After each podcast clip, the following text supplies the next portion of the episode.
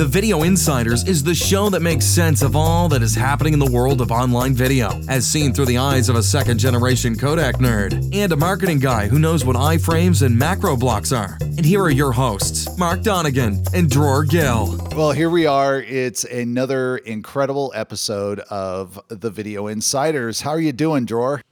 I'm doing great, Mark. How are you? Excellent. I can see you are rested. You're fresh back from vacation. France, right? Provence. What an, an amazing place. You know, the food, the wine, the views, the weather, everything was just great. Well, we have an incredible guest. Uh, we are uh, interviewing yet another uh, true video insider. We only interview Video Insider. Only Video Insiders, never a Video Outsider. No, no, no, no. Hey, we should try that one time. You know, uh, let, let's interview a Video Outsider. Yeah, somebody who doesn't know anything about video, and then we ask him, you know, you know, Macroblock. Yeah, I use them to build my house. Sure. yeah, there you go. There you go.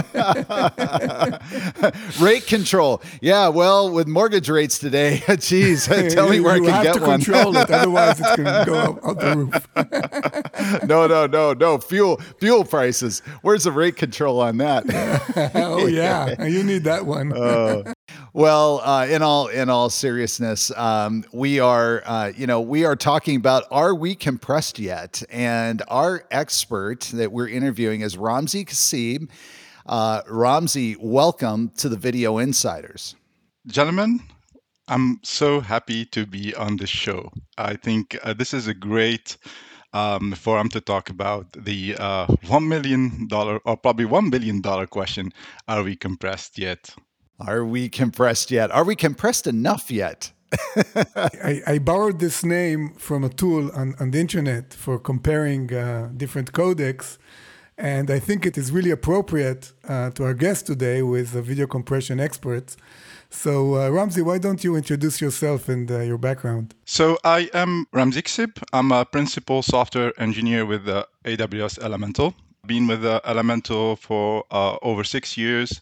Prior to Elemental, I was with uh, Cisco Systems, uh, Scientific Atlanta, and uh, I think most of my career I've been in video compression. So macro blocking is something I I breathe in, breathe out, uh, and you can tell a true video insider is. A video insider will watch not the soccer ball, not the players. I watched the grass. I watched the the artifacts. The, the artifacts.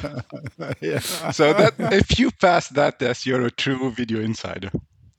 Yes, yes. Our audience can all relate. Our families hate to watch, uh, you know, video with us. Just watch the show. no, but you know, look at those blockiness and look what happened with all that banding in the dark. My wife finally just gave up trying to stop me from adjusting the TV, tweaking. And then when I get dialed in, she looks at me and says, It's good. And I said, Yes, it's good. It looks so much better. And she goes, If you say so. uh, well, so uh, Ramzi, tell us uh, what you do in your day to day.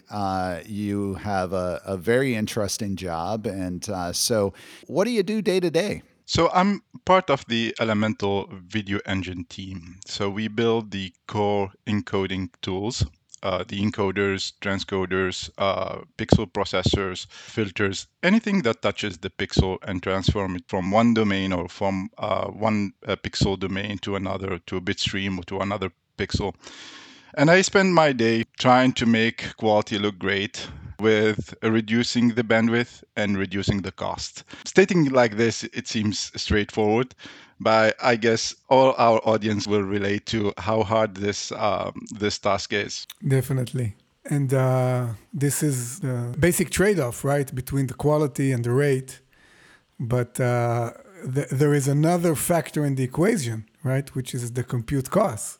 because you can get great quality at low bit rate with the, the new codecs, but you'll have to invest a lot of, of compute in that. The traditional model of um, getting 50% increase for 10x compute, I think that model is getting old and uh, it's not sustainable model.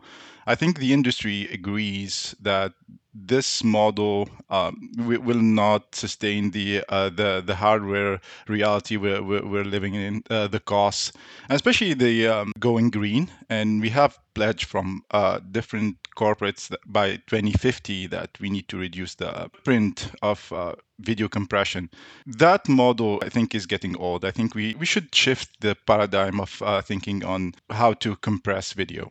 Yeah, I, I completely agree. And uh, it's something, you know, Dror and I both uh, on the mic and off the mic uh, spend a lot of time, you know, working with, uh, you know, the respective companies we're working with. You know, this is a great place to start is this whole um, subject of how to reduce compute cost when the industry, and especially those who are working on uh, encoder development and codec optimization, there's always the shiny new object, right? Shiny new object is, you know, the the next standard that's right around the corner. And it's exactly as you said, Uh, it does bring the promise of a 50% often. Now, you know, to begin, it's never 50%, you know, it's usually 30%. but in time, you know, that does bring a tangible benefit. And 10 years ago, certainly 15 years ago, bandwidth costs was very different than it is now. And so that 50% was incredibly meaningful, you know, for for delivery costs, controlling delivery costs. Now, eh, you know, you look at Dan Rayburn's studies and I mean it's just it's not free. Yes, it's still a lot of money. It's tens and tens of millions of dollars, but it's tens of millions of dollars based on multiple multiple billions of revenue. So the question that we're driving at is what is the right approach? Because there are reasons to adopt these new codec standards. And I don't believe that we're just going to suddenly stop at like AV1, maybe AV2, and VVC, you know, for example. So, what about the role of hardware versus software? It seems like all of a sudden hardware you know you have google with argos and you know and more people are looking at gpu and you have xilinx out there you have netint you've got you, you know. So what is your perspective there you know as you think about this about the future? Like are we heading into a world where video encoding is going to move back to hardware? So i think i will go back to the 50% uh, compression reduction I think it's it's impossible to claim that today any new codec is achieving uh, 50%. Uh, um, I, I, did the comparison, for instance, for VVC over HEVC, and I think we can all agree. You you, you change the the the objective metrics, you change the uh, clips. 50%, I think it's around 30%, and uh, that's a reasonable the compression uh, efficiency and again, um, the ECM uh, versus v- VVC, it's uh, the I think the last time I checked it was around 15%. AV2 is still uh, in infancy, but it's far from uh, the 50%. So the 50% milestone, I think it's a more uh, something we would like to achieve, but realistically, it's around 15 to 30%. Going forward, I think the industry um, or the new codec should focus on getting the same compression efficiency with less compute.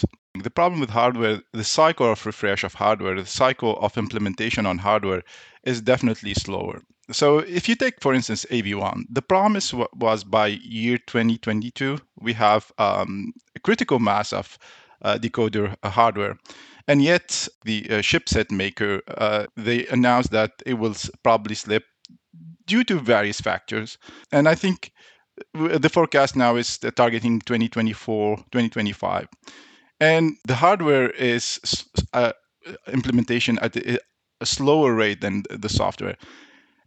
Definitely, in adoption of uh, any major codec, you have to have a critical mass in the hardware decoder, but uh, that is not enough. I think the you have to have the software you have to have a viable encoder uh, and compression efficiency from the software to begin with. And then the hardware will follow along.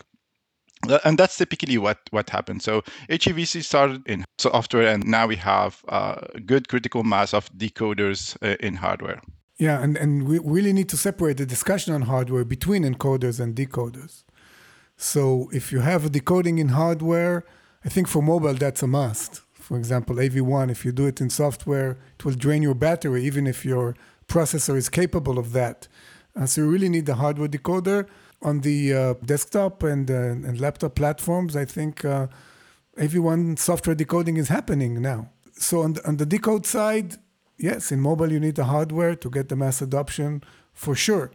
But then when you go back to the encode side, this is a much more difficult task, of course, uh, the encoding of video than the decoding. And then the question is, if you're a platform like you know YouTube or Facebook that have you know millions of millions of videos, um, user-generated content, it seems like hardware encoding for these type of platforms is is, um, is mandatory. For that particular use case, it is one of the solutions. Um, I think hardware encoder at one point is something you will converge to. Um, so, but at the beginning of uh, of development, the software is the way to go. There will be always software uh, hardware uh, coexistence. Again, the problem with hardware is the the cycle is way longer than the software. So, I think the the coexistence of both will will be always there. Uh, and I, I, don't think uh, one will take over. Uh, the GPU, and this is a personal uh, uh, opinion, I think the GPU it's really hard to justify the use of G- GPU in, uh, in, the video compression. The GPU is great as a companion uh, acceleration, but for video compression, uh, I think GPU is uh, is not the optimal um, acceleration. There is a lot of sequential processing in inside an encoder, so GPU is a tedious task to have a video encoder on on GPU. But typically on GPUs, the video encoding is done in a hardware uh, encoder, like the, a core, which is which is dedicated to video encoding functionality, and it's not software running on the GPU itself. But then the question is, if you're using that hardware encoder in the GPU for encoding video, what is the rest of the GPU doing at the same time, right? Or, or it can be the other way, Dror. And I don't know, Ramzi, have you heard of LivePeer? Yes, I did. I watched them at and Demuxed, right? Yeah, yeah. Super interesting because because they took the other angle. They're like, there's all these Bitcoin mining machines out there using only the GPU, and the hardware encoder is free. exactly, hardware encoder is just sitting there completely dormant, and it does not affect performance of you know of what they're doing, you know, for all their blockchain functions one bit. And so they're like, we can harness this. So it's it's interesting. Yeah, but your point, um, you, you, know, your point is completely valid. And you know, also, I, you know, I want to point something out that I'd love to get your perspective on. Here you are, you, you know, leading video technology and compression and and uh, encoding technology inside Elemental, and Elemental was built originally uh, on the GPU. However, if we think about it, the CPUs even then were like not fast enough. so you needed you needed every bit of help that you could get. If you think from technical perspective, GPU are great in doing massively parallel operations. Uh, motion estimation, for instance, lends itself to GPUs. But why callback? I think there is no re- way around doing it in CPU. The problem with uh, with GPU, it's its cost the cost does not justify the uh, the amount of uh, processing and the uh, parallelism it offers. And the very fact that CPUs are uh, are getting way better and the availability of EC2 instances with the variety of CPU uh, performance that is very appealing. So you can scale your encoding fleet from T1 single CPU to a cluster of powerful M6 uh, EC2 instances. So that is something that CPU offers that GPU do not offer. I'm not saying it's impossible, but it's it's super flexible to to go from one encoder to fan out to a 15 16 encoder and and offers a, a suitable solution for this particular uh, case. Yeah absolutely. So uh, now let's go into the actual uh, core of the video coding function itself and you got to start at the rate control. And, you know, this is an excellent conversation, I think, for you because I know that uh, in, in Elemental, you've even uh, created an interesting rate control. Why don't you tell us about what you and the team have developed? And let's talk about rate control. I think rate control is one of the critical functions of uh, video compression in a sense that one, it's codec agnostic. No matter what codec you have, you have to have a great rate control. You have MPEG-2 or AV2, you're still uh, bound by the bandwidth, you're still bound by, by the bitrate or by quality. So rate control is a critical function. Um, I think there is three classes of uh, rate control. So there is the CBR rate control, where the output stream has a specific bitrate. Although there is a school of thought claiming that CBR is just uh, a hard constrained uh, VBR. Yeah, we heard about that one. Let's assume CBR is separate class, and the second class is the um, the VBR, and the VBR is where bit rate can change up to a certain uh, constraint. The third one um, is StatMux, and StatMux solves a different uh, paradigm. So StatMux is kind of the the mixture between uh, CBR and uh, and VBR. And the uh, QVBR, the, uh, the the rate control mode uh, we uh, developed in Elemental, it's a VBR rate control with quality in mind. The idea quality in mind is not novel itself. I think a lot of solution uh, out there they are content adaptive. They do the sim- similar function, but w- what we build is we want to reduce the uh, uh, the bit waste. Uh, what we noticed is that a lot of content we're wasting bits. Like if you take credits, you can probably encode credits ABC at 100k, something like that. And if you do it at CBR or VBR level, uh, you're probably wasting bits. So we had that in mind is reduce uh, wasted bits. The other thing when designing QVBR is we, we set to define a quality level. And we defined like if you are a premium broadcast content provider, you, you want your quality level to be 9 or 10. And you set your bitrate or your, the bandwidth. And QVBR will try to achieve that quality level. If you are in more constrained, uh, either regionally or uh, uh, operationally, a region, you set your, your QVBR to 6 and you lower the bitrate. And what QVBR tries, one is maintain the uniformity of quality among all uh, scenes, all frames, and reduce waste if there is any. So the, the idea of QVBR was built around how to bake quality inside rate control beyond the operational underflow, overflow, uh, all of that. There are a lot of solutions out there, but what's typical about QVBR is the, this uh, paradigm of uh, quality baked in rate control. So in QVBR, you define both the quality and a bitrate, or only only the quality? So you have two two parameters.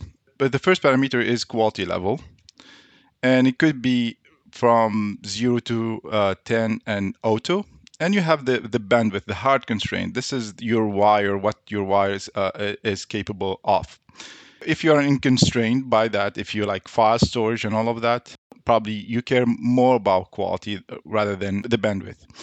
And what QVBR tries, let's say you define the quality level, what QVBR tries within that definition of quality level. So what quality level 9 for, for us means is this is a premium broadcast quality. This is mezzanine. You have no room for, for artifacts. You have no room for blurriness. You have no room for pulsing. You have no room for any visible artifact. This is your premium content. And you have the your bandwidth. So what QVBR tries, maintain the quality along all the sequences or, or, uh, or the frames that you, are trying to encode, and without exceeding the, the that uh, that bandwidth. So the bitrate functions like a, a cap as a cap to the encoding. Indeed, yes. Because physically, that's the limit you have on the wire. Uh, if your bandwidth is 2 meg, you will have buffering, you, ha- you will have issues with uh, loading all of that or uh, playback errors or something like that. So the physical constraint is not going away. There are solutions out there that are unconstrained. And one thing you notice when uh, when you, you, try those is sometimes when content gets uh, gets complex, the buffering and errors and all of that are, are happening. So QVBR is meant for production and, and meant to respect and fulfill that uh, that physical uh, constraint. Mm-hmm. And, and how does it compare with capped CRF, which is the rate control method in in some of the open source codecs, where the CRF defines the quality and then the cap defines the bitrate cap. So is this a similar concept or there's something fundamentally different between these two approaches? There are things similar in trying to uh, to achieve the best quality without exceeding the, the bandwidth. But what's different is we want to make sure the quality is normalized. So inside, without re-encoding, without doing second pass, so inside rate control, we do passes and we have a look ahead and we try to equalize and we see quality from both ends so we see quality from what is the uh, maximum quantization we can uh, achieve or maximum compression we can achieve without hitting the quality and at the same time uh, allowing for changes. So we do it in uh, multi-pass, but inside rate control, not so it's a it's an iterative process to kind of equalize the quality and find what is the best quality to encode current frames and and uh, frames in the future. Uh, my understanding is CapCRF does not measure if I compress at certain point what happens to the bit rate. So this is what I define as as uh, quality paradigm baked in rate control. So rate control, not just assigning QP and trying to understand the impact on visual quality in both ends, in the reduction and in allowing more bits to uh, to certain uh, complex scenes. Mm-hmm. So how does this fit into uh, you know other optimization modes? I'm thinking like per scene, per shot. Uh, you, you already mentioned that QVBR is either closely related to or really is um, directly competitive with other like content adaptive type solutions that are out there. But as you are developing tools, you know, for your platform, what are you doing and, you know, how do you think about approaching? I know that per scene, you know, per title optimization is super hot. Again, it's almost become a checkbox feature uh, on a lot of platforms. So let's start there the per title adds another optimization complexity is you're not just optimizing bitrate you're optimizing resolution you're optimizing um, frame rate you're optimizing various encoding settings so it is not just qp versus bitrate and the advantage of per title encoding is it's a multipass uh, while qvbr works in live and VOD. So the advantage of uh, per title is you have the room, if I may say, to uh, do uh, multiple encodes and and gather information and and pick the right ladder. I think with great flexibility comes a great uh, responsibility. So you can fan out to thousands of combination. If you think about bit rates, resolution, frame rate, and encoder settings like uh, the adaptive quantization, it would be exponential permutation. So yes, it's flexible, but you need to apply some engineering in uh, in there. Yeah. And we talked about reducing compute cost and not increasing it, right? We want to be green. Yeah, yeah For the solution we built, we cannot go to the full-fledged or permutation. What we built, we built a, a dual pass instead of a three pass, what's, which is what is common out there. So we built a dual pass and we try to leverage from the encodings we did in the uh, in the first pass and try to build that uh, holy grail of uh, convex uh, hull.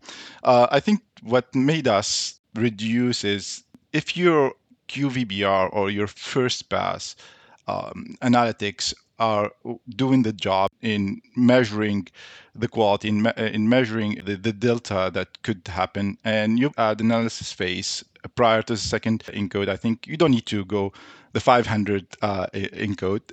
Again, obviously the grid search, the the brute force search, nothing can beat that. But I think for a reasonable solution, you have to do some engineering optimization. For the solution we built, we built a solution that does some engineering uh, optimization.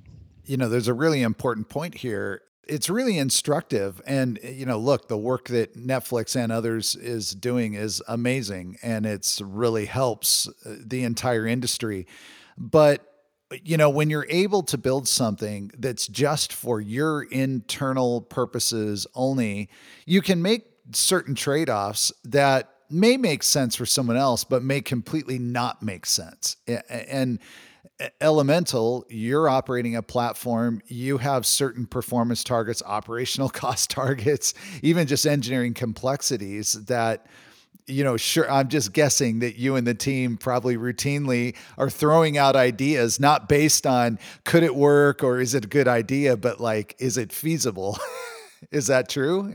Indeed. What we're trying to build is we're trying to build um, general service. So uh, again, we're we're uh, encoder vendor. So uh, and we're trying to fit a wide spectrum. Some others, uh, like Netflix, they have a specific use case, and when you have a very specific use case, you can um, optimize locally. We are encoder vendor, so we try to to fit as wider as the spectrum uh, is. So I think Ramzi, you know, our listeners would really appreciate uh, if you can share with us how you and the team are tracking these uh, next generation codecs. Are you taking an active role on in any of the standards bodies? Do you just sort of watch from the sidelines? How do you think about it? We have AV1 that's in the market, and some people would say it's picking up steam. There's some momentum, you know, maybe it's more, maybe it's less than what people anticipated. That's outside of what we're talking about today. You know, we have VVC, we've got, you know, LCEVC. I think it would be multi-codec world uh, going forward. Uh, I think there is no one take all or one codec fits uh, all sizes. So I think it would be multi-codec world going forward, at least for the next five, ten years. It's impossible that one uh, specific codec will take over. The way we see this, we see it from the lens of uh, our customers. So AVC is still the universal codec, um, the de facto, the fallback, and numbers are showing that 80% of the compression, although it's trending down, people are still using uh, AVC. On the other side, you have HEVC. HEVC, I think, is like somebody mentioned the other day, is the king of the living room, and it goes for uh, primary screen. Yeah, 4K HDR. Indeed, and that's the uh, prime use of uh, HEVC, and I don't think that is going uh, away anytime soon. And you see the sets, TV sets, the number of sales and TV sets, and uh, that UHD 4K 10 bit HDR capable, at least in North America. The numbers are, are indicating a trend up. So I think HEVC will be around for at least the five, 10 years. I know there is licensing, but this is factual. If you have a premium event in 4K, it be definitely in HEVC. Now comes the question around the codec that uh, there is some uncertainty around, and AV1, I, be- I believe there is an ecosystem that's building around uh, AV1.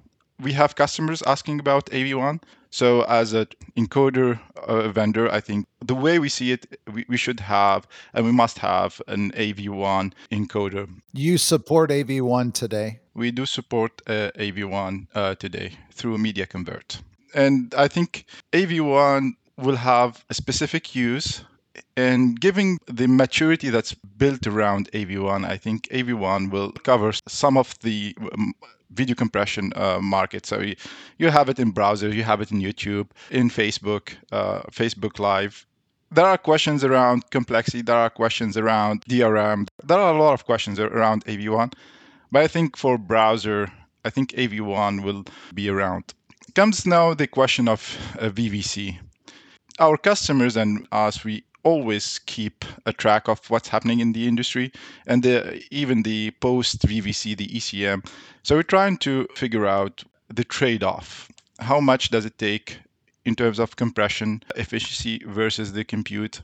I think VVC takes 10x compute for 30% gain, give or take. Compared to uh, HEVC? Yes, compared to HEVC. And I think that puts VVC as an evolution, not a revolution. And I think there is a, a part where a, codec matures. Like in AVC, we're still reducing the bandwidth on AVC. So I think HEVC will be the de facto uh, for the uh, premium content. The next codec, like the AV2, Amazon is part of the AOM. We have teammates that are actively participating. I personally, uh, from time to time, uh, attend, especially the focus group on DML. So Amazon is actively part of the AOM, and I think reasonably, and this is through our customers, we we need to track all the codecs out there. and if there is need, I think Elemental will be implementing these codec. So I think so far the the trio HEVC, AVC, AV1 are the one our customers are and the industry, not just our customers, are focused on, and there is production based on uh, uh on those. Um, VVC is still early. Uh, I think the ECM, the post VVC, I think, and AV2, I think they still too early. Uh, even the projection is like more than five years. Yeah. Yeah, for sure. So you mentioned machine learning. Yeah, machine learning is really a, a big topic and, and has to be in some way a part of, of our future and definitely the video compression future. And basically, there are two approaches. One of them is you're using the existing codecs like the H.264, HEVC, AV1, VVC, whatever, but you're using machine learning tools as part of the codec development, uh, optimizing parameters in your encoding or actually using machine learning for part of your encoding, but the bitstream you're outputting is one of the existing uh, standards. And then there's a second approach, which is end to end machine learning, like a new uh, model altogether that uh, takes the, the video and maybe extracts features from it, and on the other side, synthesizes the video from those features. So, are you looking at any of these um, uh, two approaches now, or maybe in, in uh, further into the future? So, we um, in uh, the QVBR, for instance, and the rate control, we did investigate how can we use machine learning in video compression optimization. I think the machine learning predictive capability, uh, capacity to uh, to use large data and have higher accuracy than traditional model. I think that is appealing factor. But at the same time, machine learning comes at a cost. So what we we tried with my team is trying to find a sweet spot where we can use machine learning without incurring the cost and the complexity of machine learning.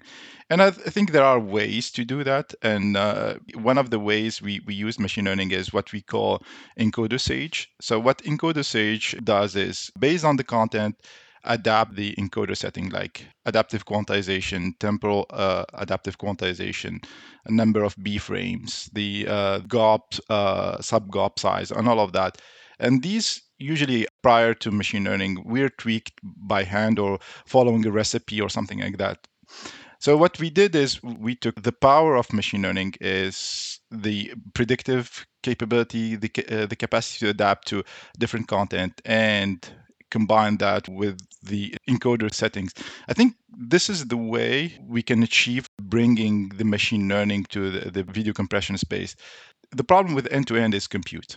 It's purely compute. Yeah, we're trying to reduce compute. Indeed. Um, I attended the uh, CVPR uh, CLIC Challenge or Learned Compression. And traditional codec or mainstream codec augmented with machine learning are really hard to beat. So if you take the state of the art, the end-to-end encoder is still behind HEVC. And we know that HEVC is not state of the art of mainstream uh, encoder. So there is still a gap. So I think end-to-end in the five years outlook, I don't think it will catch up. And I'll give you a small, a small, small example. In mainstream codec, we use skip mode skip mode is, let's argue, it's one flag.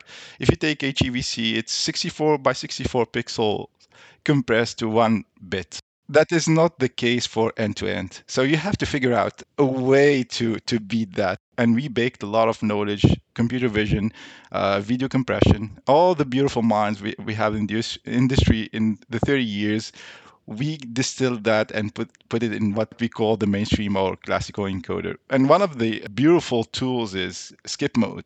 For machine learning and deep learning to beat that, they, there should be some engineering. There should be some leveraging. You cannot just throw motion vectors and expect the deep learning or the networks to learn the motion, all of that yes, there, we see problems in in uh, in mainstream codecs. There are artifacts. There are things we can improve but I think there are uh, powerful tools delivering the quality. So the answer to the question end to end, I think the paradigm has to shift. I believe more into a hybrid mode where uh, machine learning uh, augments the uh, traditional codec. Like the transform, it can be replaced by deep learning uh, transform or the in loop filter or something like that. I think that is possible. Another way I think we should, as industry, we should explore is the uh, downscale, upscale. In a sense that uh, if you encode a downscaled version, you will reduce bits. And then if you have um, a good upscaler, so you reduce the bits in the compression and transmission. Actually, this is what our TVs are, are doing. And, and if you have some uh, additional uh, metadata that you can send in a side channel, it can improve the upscaling, which is exactly what LCEVC is doing.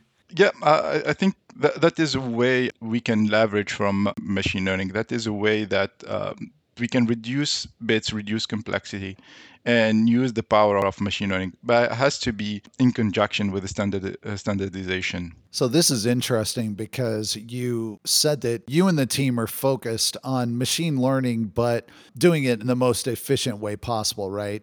And so we we already stated that VVC is 10x more complex than HEVC and roughly, you know, depending on who tests it, you know, let's call it a 30% bit rate advantage, right? So let, us just use that number. Well, you know, you don't have to be uh, a rocket scientist, as they say, to say, well, wait a second, if I have a really highly efficient HEVC implementation, which there are some great examples out there, you have one, there's others if I can do some machine learning process on top of HEVC that's less than 10x the compute complexity, and I can get the 30%, I can get to the exact same end result as VVC with a wider deployed decoder base. Right. You know, because now, uh, it, you know, one beautiful thing about HEVC is it is absolutely at the tipping point of where then um, almost every market around the world,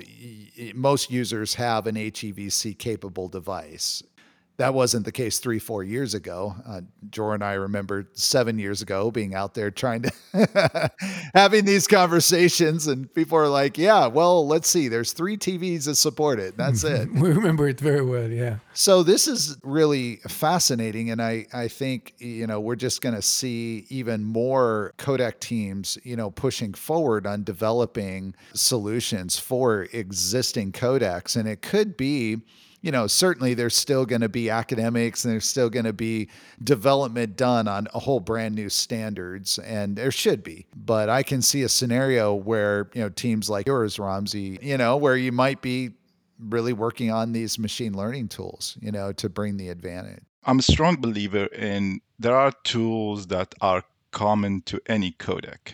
We mentioned uh, early on uh, rate control motion estimation is is common from MPEG-2 to AV1. I think the investment uh, partly should should focus on improving what is common all, among all co- uh, codec. Adaptive quantization was in TMM5 and MPEG-2 and is in AV1 and AV2. So I think logically an improvement, even the tiniest possible in adaptive quantization, uh, will benefit this suite of codecs. And we see, uh, like I said earlier, we still improving the AVC quality, and we are on target like this year around eight to 10% improvement in uh, the AVC. HEVC is still active uh, area of uh, quality Im- improvement for us, and we think that even the AVC is not mature. There is some juice to uh, to to get from uh, uh, AVC. Nineteen year old standard, and there's still juice to squeeze out of it. ABR and per title as a, as a perfect example. So I think the coexistence of ideas, uh, innovative ideas around machine learning, and computer vision and video compression um, techniques driven, I think both will improve the compression efficiency. Relying just on one or waiting for the next codec, uh, personally, I think it won't be beneficial. Uh, I think right now we have codec like uh, HEVC. It's widely available decoder, and there is room for improvement for for HEVC. There is room for improvement for uh, for even for AVC. These are really remarkable uh, insights on uh, on the codec development. And I think it's a great place to uh, end this uh, conversation with this kind of summary and future outlook, where we will have a multi codec world, and each and every one of these codecs will be improved by machine learning tools, which can be common across the codecs, which is very nice. So, uh, Ramzi, we'd like to really thank you for uh, coming on the Video Insiders and uh, sharing your insights with us. Gentlemen, was a true pleasure. It's great to have you. Okay, and to all of our listeners out there, until next time, um, based on this episode, we can really wish you a very, very happy encoding. Very, very happy encoding. Thanks for listening. Thank you for listening to the Video Insiders Podcast. If you'd like to appear on the show, just send an email to the Video Insiders at beamr.com. That's B E A M R.com with a brief description on what you're working on and why you think it's interesting for our audience. This podcast is sponsored by Beamr Imaging. The views expressed by guests are their own, and their appearance on the program does not imply an endorsement of them or any entity that they represent.